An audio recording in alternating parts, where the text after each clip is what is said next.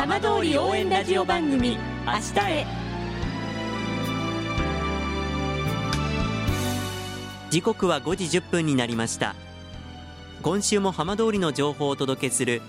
浜通り応援ラジオ番組明日へのスタートです。まずは今週の浜通りニュースです。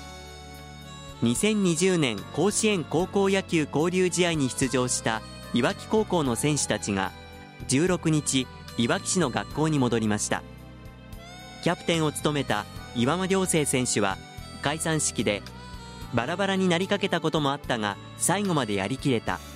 次こそは甲子園で勝利をつかんでほしいと後輩に思いを託しました。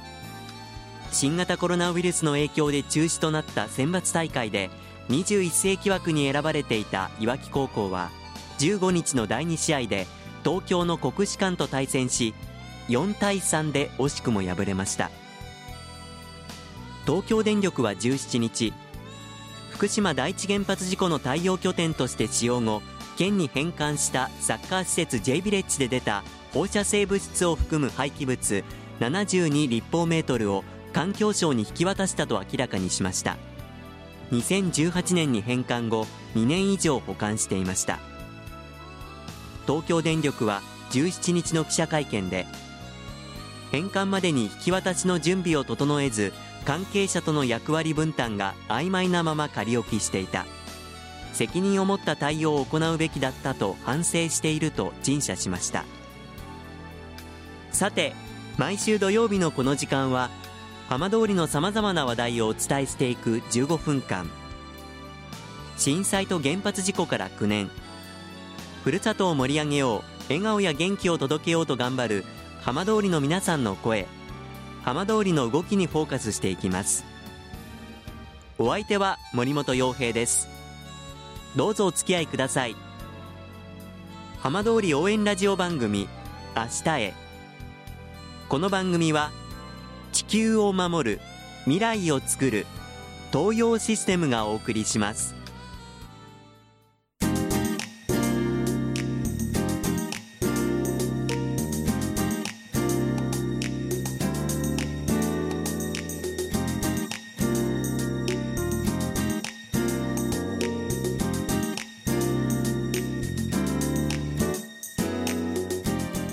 代わっては浜通りの話題やこれから行われるイベントなどを紹介する浜通りピックアップです。富岡町では農業再生に向けバラ栽培の準備が進められています。今週は富岡町の株式会社与野森ローズガーデンの代表取締役山本郁夫さんにお話を伺います。山本さんよろしくお願いいたします。はいよろしくお願いします。えこの番組では去年の5月にご紹介したんですけれども、はい、あれからバラの栽培に向けた準備の作業どんな状況でしょうか？えーと、去年の5月からですね、ええ、あのなかなかあの資金の面でこうなかなか進まなくてですね、はい、でそれであの今年になって補助金を申請しまして、ええ、でその補助金が採択されたということで、えー、やっと着工に踏み込めたという状態です。今の施設が11月末ぐらいに出来上がって、それからこう検査を受けて、補助金がはっきりあのもらえた時点から、えー、栽培、作付け入るという形になると思うので、ええ、多分来年1月ぐらいに作付け開始かなというふうな今予定をしてます。あの新型コロナの影響なんかもあったりするんでしょうか？あのコロナの影響であの視察ができなかったりとかちょっと若干あったんですけど、ええ。えあのその辺はそんなにはあのまだ栽培していなかったということで、ええ、あの例えば今、柿農家さん、結構コロナの関係で大変なんですね、そうですね。あの価格が下がっちゃったりとか、ええ、販販売ができないとかで、ですからその点はあんまり我々は影響を受けなかったということですね。まあ、一からこの富岡でバラの栽培を始めるということでしたが改めて、はい、あの富岡でこのバラに着目された理由教えていただいてもよろしいですか、あのバラなんですが結局富岡町桜で有名なんですよね。山盛りの桜とか、ねええ、はい。であのそれからバラってやっぱりどうしてもこう華やかさがあったりとか、え、それからそういう意味でこう復興に対してあのまあ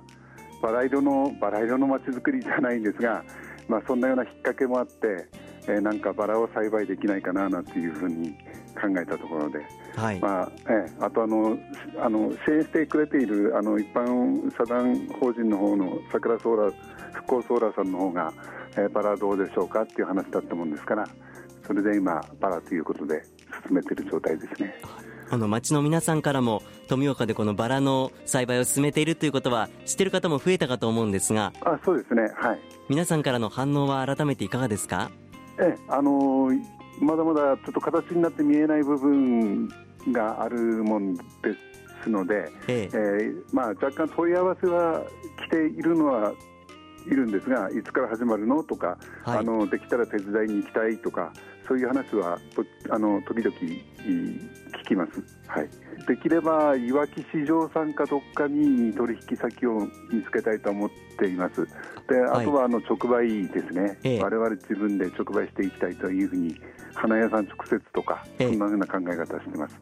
じゃまずはこの地元近くからというところで、はい、そうですね、まずは地元から地道にっていうような形で、でまあ、太田さんとのつながりは持ってるんですけども、ええ、あの収穫する本数がまだまだ太田さんにも太田市場さんに持っていくほど、あの取れないだろうっていう予測していますので、ええ。ですからあの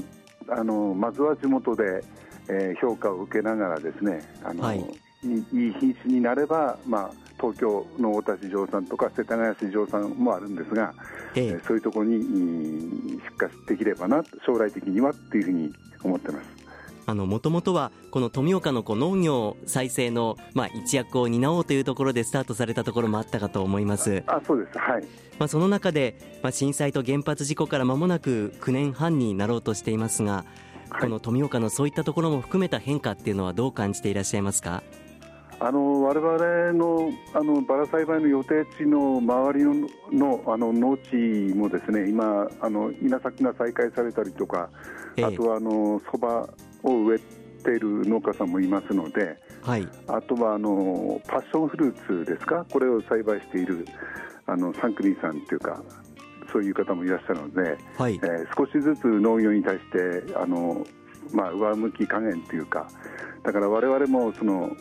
まあ、一緒になってですね、まあ、農業を続け、はい、まあ、していきたいというふうに考えているところです、まあ、広い意味でのそういう、まあ、仲間といいますか。はいそうですね、はい、そういう方々がいると心強いですよね。そうですはい。あのまあ、今後、販売に向けてはあの一つ一つこう準備を進められていくかと思うんですけれども、はい、あの改めてこんなふうにその皆さんに届けていけたらみたいな目標はいかがでしょうか？あのまあ、一応あのネット関係で、まあ、フェイスブックとかなんかを立ち上げましてそれでこう、まあ、全国にこうお知らせしながらですね、まあ、ええ、そういった形でこう販売できればというのとそれからあのクラウドファンディングで、えーまあ、資金調達をしながらですね今度逆にあの資金をくれた方に小バラの花をこうお送りしていくっていうような方法もいいかなっていうような考え方えそれからあと、まあ、もちろん浪江の道の駅さんできたので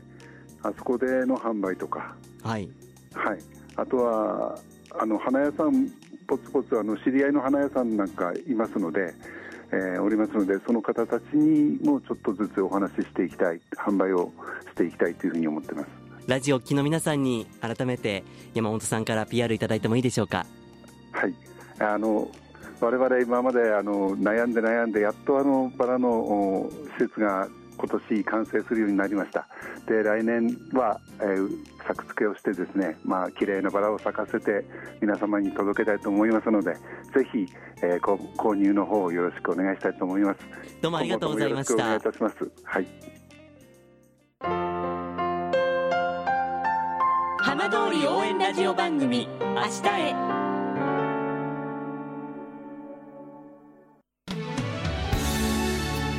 浜通りの情報をたっぷりでお送りしてきました浜通り応援ラジオ番組明日へ